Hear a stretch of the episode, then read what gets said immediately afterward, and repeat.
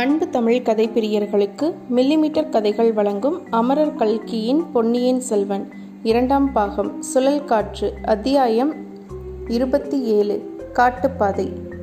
கொடும்பாளூர் பெரிய வேலராகிய சேனாதிபதி பூதி விக்ரமகேசரி வயது முதிர்ந்த அனுபவசாலி. பல போர்க்களங்களில் பழந்தின்று கொட்டையும் போட்டவர். சோழ குலத்தாருடன் நெருங்கிய நட்பும் உறவும் பூண்டவர். அவருடைய சகோதரராகிய கொடும்பாளூர் சிறிய வேளார் சில ஆண்டுகளுக்கு முன்னால் இலங்கை போர்க்களத்தில் வீர ஸ்வர்க்கம் அடைந்தார். அவருடன் சென்று சைன்யமும் தோல்வியடைந்து திரும்ப நேர்ந்தது அந்த பழியை துடைத்து கொடும்பாளூரின் வீர பிரதாபத்தை கொண்டிருந்தார். ஆகையிலாலே சற்று வயதானவராய் இருந்தும் இலங்கை படைக்கு தலைமை வகித்து அங்கு வந்திருந்தார். இலங்கை போரை நன்கு நடத்த முடியாமல் பழுவேட்டரையர்களால் விளைந்த இடையூறுகளை பற்றி முன்னமே பார்த்தோமல்லவா? நெடுங்காலமாக அந்த இரண்டு சிற்றரச குலத்துக்கும் ஏற்பட்டிருந்த போட்டியும் பகையும் இதனால் இப்போது அதிகமாய் வளர்ந்திருந்தன. எனவே பழுவூர் முத்திரையிட்ட லட்சணையுடன் அகப்பட்டு கொண்ட வந்தியத்தேவன் பாடு சேனாதிபதி பெரிய வேளாரிடம் கஷ்டமாகத்தான் போயிருக்கும். அதிர்ஷ்டவசமாக அனிருத்த பிரம்மராயரிடம் இதை பற்றி அவர் பிரஸ்தாபிக்க நேர்ந்தது. வந்தியத்தேவனை பற்றிய உண்மையை ஆழ்வார்க்கடியானிடமிருந்து தெரிந்து கொண்ட அனிருத்தர் அவனையே சேனாதிபதி பூதி விக்ரமகேசரிடம் சென்று உண்மையை தெரியப்படுத்தும்படி அவசரமாக அனுப்பி வைத்திருந்தார். வானர் குலத்து வீரகுமாரனை மேலும் கீழும் உற்று பார்த்த சேனாதிபதி பூதி விக்ரமகேசரிக்கு அவனிடம் நல்ல அபிப்பிராயம் உண்டாகியிருக்க வேண்டும்.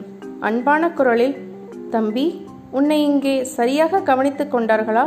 தங்குவதற்கு இடம் உணவு எல்லாம் சரிவர கிடைத்ததா? என்று கேட்டார். ஆம் சேனாதிபதி ஒரு குறைவும் இல்லாமல் பார்த்து கொண்டார்கள். கூறிய ஏவலை செய்வதற்கு வாசலில் ஐந்தாறு சேவகர்கள் எப்போதும் காத்திருந்தார்கள். தங்குவதற்கு இடம் தாராளமாய் கிடைத்தது. ராஜபோஜனத்துக்கு ஒரு பூனையை அனுப்பி வைத்தார்கள். அதை நான் சாப்பிட எண்ணிருக்கையில் இந்த வீர வைஷ்ணவரை கண்டதும் கோபம் வந்துவிட்டது. இவரை நகத்தினால் பிராண்டிவிட்டு அது ஓடிவிட்டது என்றான். சேனாதிபதி ஓஹோ இந்த பிள்ளை ரொம்ப வேடிக்கைக்கார பயனாயிருக்கிறான். திருமலை இவன் சொல்வது உண்மையா? என்று கேட்டார். சேனாதிபதி இவன் முன்னோர்கள் கவிஞர்களாம். ஆகையால் இவனிடமும் கற்பனா சக்தி அதிகம் இருக்கிறது. மற்றபடி இவன் சொல்லுவது உண்மைதான். இவனை நான் பார்க்க போன இடத்தில் ஒரு பூனை என் கை கால்களை பிராண்டிவிட்டது என்றான் ஆழ்வார்க்கடியான். அவனுடைய உடம்பில் ஏற்பட்டிருந்த இரத்த காயங்களை பார்த்து சேனாதிபதி பூதி விக்ரமகேசரி விழுந்து விழுந்து சிரித்தார். ஒரு பூனையா உன்னை இந்த பாடுபடுத்தி விட்டது? நல்ல வேலை காட்டுப்பகுதியில் போவதற்கு இந்த வீரன் உனக்கு வழித்துணையாக கிடைத்திருக்கிறான். சேனாதிபதி எனக்கு வழித்துணை தேவையில்லை. என்னுடைய கைத்தறியே போதுமானது. அதை எடுத்துக்கொள்ளாமல் நான் இவனை பார்க்க போனதுதான் பிசக்காய் போய்விட்டது. அப்படியானால் இவனுக்கு நீ வழித்துணையாக இரு. புறப்படுவதற்கு முன்னால் இவனுக்கு சரியாக சாப்பாடு பண்ணி வைத்துவிட்டு அப்புறம் கிளம்பு. தம்பி இப்போது இலங்கையில் சாப்பாட்டு வசதி கொஞ்சம் குறைவு. இங்கேயுள்ள ஏரி குளங்களை எல்லாம் மஹிந்தனுடைய சேனா வீரர்கள் கரையை உடைத்துவிட்டு போய்விட்டார்கள். அதனால் விவசாயம் சரியாக நடப்பதில்லை. விவசாயம் செய்வதற்கு ஆட்களும் இல்லை. இந்த நாட்டு மக்களே பட்னி கிடக்கிறார்கள். நம் வீரர்களுக்கு எப்படி உணவு கிடைக்கும்? நம்முடைய நாட்டிலிருந்தும் அரிசி போதிய அளவு அனுப்பி வைப்பதில்லை. சேனாதிபதி அது எனக்கு தெரிந்த விஷயம்தான். பழையாறை வீரப்படை வீரர்களின் வழியாக இளைய பிராட்டி சென்றபோது பெண்டுகள் அவரிடம் முறையிட்டதை கேட்டுக்கொண்டிருந்தேன் இலங்கையில் எங்கள் கணவர்மார்களும் பிள்ளைகளும் பட்னி கிடக்கிறார்களாமே என்று முறையிட்டார்கள். ஓஹோ இது அங்கேயும் தெரிந்து முறையிட்டார்களோ? நல்லது நல்லது. அதற்கு இளைய பிராட்டி என்ன மறுமொழி சொன்னார்கள்? சேனாதிபதி பெரிய வேளார் இலங்கையில் இருக்கும் வரையில் நம் வீரர்களை பட்டினியால் சாகவிட மாட்டார். நீங்கள் கவலைப்பட வேண்டாம் என்று ஆறுதல் சொன்னார். ஆஹா இளைய பிராட்டி அவ்விதம் சொன்னாரா? உலகத்தில் எத்தனையோ ராஜகுலங்களில் எவ்வளவோ புகழ்பெற்ற கன்னிகள் பிறந்ததுண்டு. ஆனால் எங்கள் இளைய பிராட்டிக்கு இணையானவர் வேறு யாரும் இல்லை. அடுத்தபடியாக சொல்லக்கூடிய இளவரசி ஒருவர் உண்டு. சேனாதிபதி அது யார் தம்பி? கொடும்பாளூர் இளவரசி வானதி தேவிதான். ஆஹா இந்த பிள்ளை ரொம்ப பொல்லாதவன். இவனுடைய கற்பனா சக்தி என்னையே மயக்கிவிடும் போலிருக்கிறது. தம்பி பழையாறையில் எங்க குலவிளக்கை நீ பார்த்தாயா? பார்த்தேன் ஐயா. இளைய பிராட்டியுடன் இணை பிரியாமல் இருந்து வருகிறவரை எப்படி பார்க்காமல் இருக்க முடியும்? வைத்தியர் வீட்டிலிருந்து வழி அனுப்ப இரண்டு பேருமாகத்தான் யானை மீது ஏறி வந்தார்கள். தீபத் ஒளியையும் மலரையும் மணமும் உடம்பை நிழலும் பிரியாதது போல் வானதி தேவியும் இளைய பிராட்டியை பிரிவது கிடையாது. அடேடே இந்த பிள்ளை வெகு புத்திசாலி. திருமலை இவனை நம் பொக்கிஷ சாலைக்கு அழைத்து சென்று வேண்டிய ஆடை ஆபரணங்களை கொடுத்து அழைத்து போ. ஐயா எல்லாம் தற்சமயம் பொக்கிஷத்திலேயே இருக்கட்டும். திரும்பி போகும்போது நான் வாங்கி கொண்டு போகிறேன். தம்பி எங்கள் வீட்டு பெண்ணை பற்றி வானதியை பற்றி இளைய பிராட்டி எனக்கு செய்தி ஒன்றும் அனுப்பவில்லையா? சேனாதிபதி தங்களிடம் நான் பொய் சொல்ல விரும்பவில்லை. யாரிடமும் எப்பொழுதும் பொய் சொல்ல வேண்டாம். தம்பி இந்த வீர வைஷ்ணவர் விஷயத்தில் மட்டும் தயவு செய்து விளக்களிக்க வேண்டும் சேனாதிபதி. இவரிடம் உண்மை சொன்னால் என் தலை வெடித்து போய்விடும். வேண்டாம் வேண்டாம். இளைய பிராட்டி எனக்கு ஒன்றும் செய்தி அனுப்பவில்லையாக்கும். தங்களுக்கு செய்தி அனுப்பவில்லை. ஆனால் ஆனால் என்ன? யாருக்கு அனுப்ப வேண்டுமோ அவருக்கு அனுப்பியிருக்கிறார்கள்.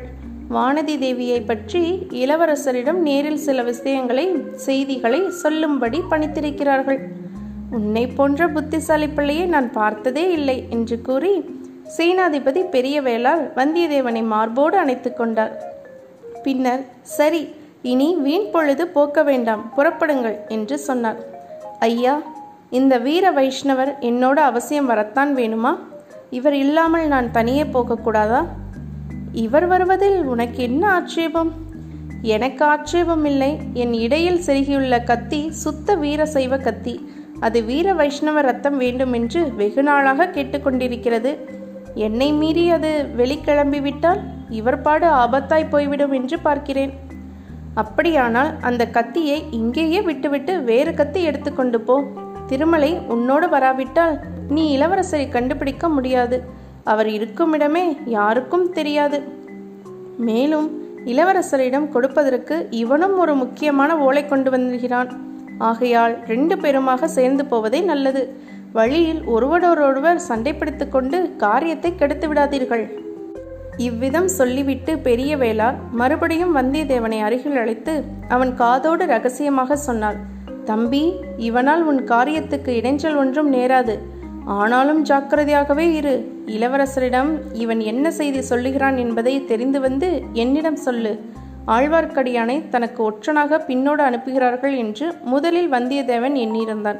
இப்போது அவனுக்கு தான் ஒற்றன் என்று ஏற்பட்டது. இந்த நிலைமை வந்தியத்தேவனுக்கு மிகவும் பிடித்திருந்தது. வந்தியத்தேவன் ஆழ்வார்க்கடியானும் இரண்டு வீரர்கள் துணையுடன் அன்றிரவே புறப்பட்டார்கள். பிரயாணம் தொடங்கி இரண்டு நாள் கிழக்கு நோக்கி சென்றார்கள். முதலில் கொஞ்ச தூரம் ஊர்ப்புறங்களாக இருந்தன. ஓரளவு ஜன நடமாட்டமும் இருந்தது. வர வர காட்டு பிரதேசமாக மாறி வந்தது. முதலில் குட்டை மரங்கள் நிறைந்த காடாயிருந்தது. பின்னர் வானை அளவிய பெரிய மரங்கள் அடர்ந்த அரண்யங்களாக மாறின. இடையிடையே ஏரிகள் தென்பட்டன. ஆனால் அவற்றின் கரைகள் பல இடங்களில் இடிந்து கிடந்தன. தண்ணீர் நாலாபுறமும் ஓடிப்போய் ஏரிகள் வறண்டு கிடந்தன. கழனியில் பயிர் செய்யப்படாமல் கிடந்தன. இன்னும் ஓரிடத்தில் விசாலமான பிரதேசத்தில் தண்ணீர் தேங்கியிருந்தது. பாலாவி நதியின் கரை வெட்டப்பட்டபடியால் அந்த தண்ணீர் அந்த நதியோடு போகாமல் வெளியில் கண்டபடி சிதறி சென்று அப்படி தண்ணீரை தேக்கம் உண்டானதாக தெரிந்தது. இந்த காட்சிகளை எல்லாம் பார்த்து கொண்டு அவர்கள் சென்றார்கள். நீடித்த யுத்தத்தினால் அந்த பிரதேசத்தில் ஏற்பட்டிருந்த அழிவுகளை பற்றி ஆழ்வார்க்கடியான் வந்தியத்தேவனுக்கு எடுத்து சொல்லிக் கொண்டு போனான். யுத்தம் எவ்வளவு கொடுமையானது என்று அடிக்கடி அவன் கூறினான். அதை பற்றி இருவருக்கும் விவாதம் பலமாக நடந்தது. இரண்டு தினங்களுக்கு பிறகு பிரயாண திசை மாறியது. கிழக்கு திசையில் சென்றவர்கள் இப்போது தெற்கு நோக்கி திரும்பினார்கள். வர வர பிரதேசங்கள் அடர்த்தியாகி கொண்டு வந்தன. சமவெளி பிரதேசம் மாறி பாறைகளும் சிறிய குன்றுகளும் எதிர்பட்டன. இன்னும் தூரத்தில் பெரிய மலைத்தொடர்கள் வானை அளாவிய சிகரங்களுடன் தென்பட்டன. காடுகளின் தோற்றம் பயங்கரமாகி கொண்டு வந்தது. பட்சிகளின் இனிய குரல்களோடு ஏதேதோ இனந்தெரியாத கோரமான சப்தங்கள் கலந்து எழுந்தன. அத்தகைய காட்டு வழிகளில் கொடிய மிருகங்களினால் ஏற்படக்கூடிய அபாயங்களை பற்றி பேச்சு எழுந்தது நரிகள் சிறுத்தை புலிகள் கரடிகள் யானைகள் ஆகிய மிருகங்கள் அக்காடுகளில் உண்டு என்று ஆழ்வார்க்கடியான் கூறினான். நரிகள் கூட்டமாக வந்தால் அபாயம் அல்லவா? என்று வந்தியத்தேவன் கேட்டான். கடம்பூர் மாளிகையில் அவன் கண்ட பயங்கர கனவு அவனுக்கு நினைவுக்கு வந்தது. நரிகள் கூட்டத்தை காட்டிலும் ஒற்றை நரியின் ஊழையினால் அபாயம் அதிகம் என்று ஆழ்வார்க்கடியான் கூறினான். அது எப்படி சுவாமிகளே? இந்த காடுகளில் நரியும் சிறுத்தையும் சேர்ந்து வேட்டைக்கு போகும். சிறுத்தை அங்கங்கே பதுங்கிக் கொண்டிருக்கும். நரி அங்கும் இங்கும் ஓடி இறை தேடும். மனிதனையோ மான் முதலிய சாது மிருகத்தையோ கண்டால் ஒற்றை குரலில் ஊளையிடும். உடனே சிறுத்தை பாய்ந்து வந்து விழுந்து கொள்ளும். இப்படி சிறுத்தைக்கு ஒற்றன் வேலை செய்யும் நரிக்கு ஓரி என்று பெயர். இப்படி இவர்கள் பேசிக்கொண்டு போனபோது சற்று தூரத்தில் கடல் குமுறுவது போன்ற சப்தம் கேட்டது. கடற்கரையிலிருந்து வெகு தூரம் வந்துவிட்டோமே இது என்ன சத்தம் என்று வந்தியத்தேவன் கேட்டான். பக்கத்தில் எங்கேயோ ஏரி அல்லது குளம் இருக்க வேண்டும். அதில் தண்ணீர் குடிப்பதற்கு யானை மந்தை வருகிறது போல் தோன்றுகிறது என்றான் ஆழ்வார்க்கடியான். ஐயையோ யானை மந்தையில் நாம் அகப்பட்டு கொண்டால்? அதை பற்றி கொஞ்சமும் பயமில்லை. மந்தையில் வரும் யானைகள் நம்மை ஒன்றும் செய்துவிட மாட்டா நாம் ஒதுங்கி நின்றால் அவை நம்மை திரும்பி கூட பாராமல் வழியோடு போய்விடும். இதற்குள் அவர்களுடன் வந்த வீரர்களில் ஒருவன் ஒரு மரத்தின் மேல் ஏறி நாலு பக்கமும் பார்த்தான். ஐயா ஐயா ஒற்றை யானை வருகிறது. மத யானை மரங்களை முறித்து அதம் செய்து கொண்டு வருகிறது என்று கூவினான். ஐயோ இது என்ன சங்கடம்? எப்படி தப்புகிறது? என்று ஆழ்வார்க்கடியான் பீதியுடன் கூறி அங்கும் இங்கும் பார்த்தான். மந்தை யானைகளுக்கு பயமில்லை என்று ஒற்றை யானைக்கு ஏன் இவ்வளவு பயம்? என்று வந்தியத்தேவன் கேட்டான். அப்பனே மதங்கொண்ட ஒற்றை யானை சாதாரண ஆயிரம் யானைகளுக்கு சமமானது. அதன் மூர்க்கத்தனத்துக்கு முன்னால் யாரும் எதிர்த்து நிற்க முடியாது. எங்கள் மூன்று பேர் கையில் வேலி இருக்கிறது. உம்முடைய கையில் ஒரு தடி இருக்கிறதே. ஒரு மத யானையை ஆயிரம் வேல்களாலும் எதிர்க்க முடியாது. அதோ ஒரு செங்குத்தான குன்று தெரிகிறதே. அதில் நாம் ஏறிக்கொண்டால் ஒருவேளை தப்பித்துக் கொள்ளலாம். ஓடிப்பாருங்கள் இவ்வாறு சொல்லி ஆழ்வார்க்கடியான் குன்றை நோக்கி ஓடினான். மற்றவர்களும் பின்தொடர்ந்தார்கள். ஆனால் கொஞ்ச தூரம் ஓடியதும் எதிரில் ஓர் ஆழமான செங்குத்தான பள்ளத்தாக்கு இருப்பதை பார்த்தார்கள். அவர்கள் நின்ற இடத்துக்கும் சற்று தூரத்தில் இருந்த குன்றுக்கும் மத்தியில் அந்த பள்ளத்தாக்கு இருந்தது. பள்ளத்தாக்கின் விளிம்பில் வந்து அவர்கள் நின்றார்கள். யானையோ அதிவேகமாக அவர்களை நோக்கி நெருங்கி வந்து கொண்டிருந்தது. மனிதர்களை பார்த்ததும் அதன் வெறி அதிகமாகி இருக்க வேண்டும். துதிக்கையை தூக்கி கொண்டு அந்த மத யானை பிளறிய போது அதன் சப்தத்தில் அண்ட கடாகங்கள் வெடிக்காமல் இருந்தது அதிசயம்தான். அதை கேட்ட மனிதர்கள் நாலு பேரும் காதை பொத்தி கொண்டார்கள். தலைக்கு ஒரு பக்கம் சிதறி ஓடினார்கள். யானை மேலும் நெருங்கி வந்தது. மேலும் மேலும் நெருங்கி வந்தது. ஆழ்வார்க்கடியானை குறிவைத்து கொண்டு அவன் நின்ற இடத்தை நோக்கி அது வருவது போல தோன்றியது. இன்னும் இரண்டு அடி அப்பால் எடுத்து வைத்தால் ஆழ்வார்க்கடியான் அதல பாதாளத்தில் விழும்படி நேரிடும். பக்கவாட்டில் ஓடுவதற்கும் வசதியாக இல்லை. செடி கொடிகள் அடர்ந்திருந்தன. ஓடி தப்பிக்கத்தான் முடியுமா? வந்தியத்தேவன் கையில் வேலை எடுத்தான். ஆனால் அந்த மத யானையின் வேகத்தை இந்திரனுடைய வஜ்ராயுதத்தினால் கூட அச்சமயம் தடுக்க முடியாது என்று அவனுக்கு தோன்றியது. வேலை பிடித்த கை பலவீனமுற்று தளர்ந்து சோர்ந்தது. அந்நேரத்தில் ஆழ்வார்க்கடியானுடைய செய்கை வந்தியத்தேவனுக்கு ஒரு பக்கத்தில் சிரிப்பை உண்டாக்கிற்று. கையில் தடியை ஓங்கிய வண்ணம் நில் நில்! அப்படியே நில்! மேலே வந் வந்தாயோ? தொலைந்தாய்! உன்னை கொன்று குழிவெட்டி மூடிவிடுவேன்! ஜாக்கிரதை! என்று ஆழ்வார்க்கடியான் மத யானையை பார்த்து இறைந்தான். இத்துடன் அத்தியாயம் இருபத்தி ஏழு முடிவுற்றது. மீண்டும் அத்தியாயம் இருபத்தி எட்டில் சந்திப்போம். இந்த பதிவு உங்களுக்கு பிடிச்சிருந்ததுன்னா லைக் பண்ணுங்க கமெண்ட் பண்ணுங்க ஷேர் பண்ணுங்க. மறக்காம நம்ம மில்லிமீட்டர் கதைகள் சேனலை சப்ஸ்கிரைப் பண்ணுங்க. நன்றி.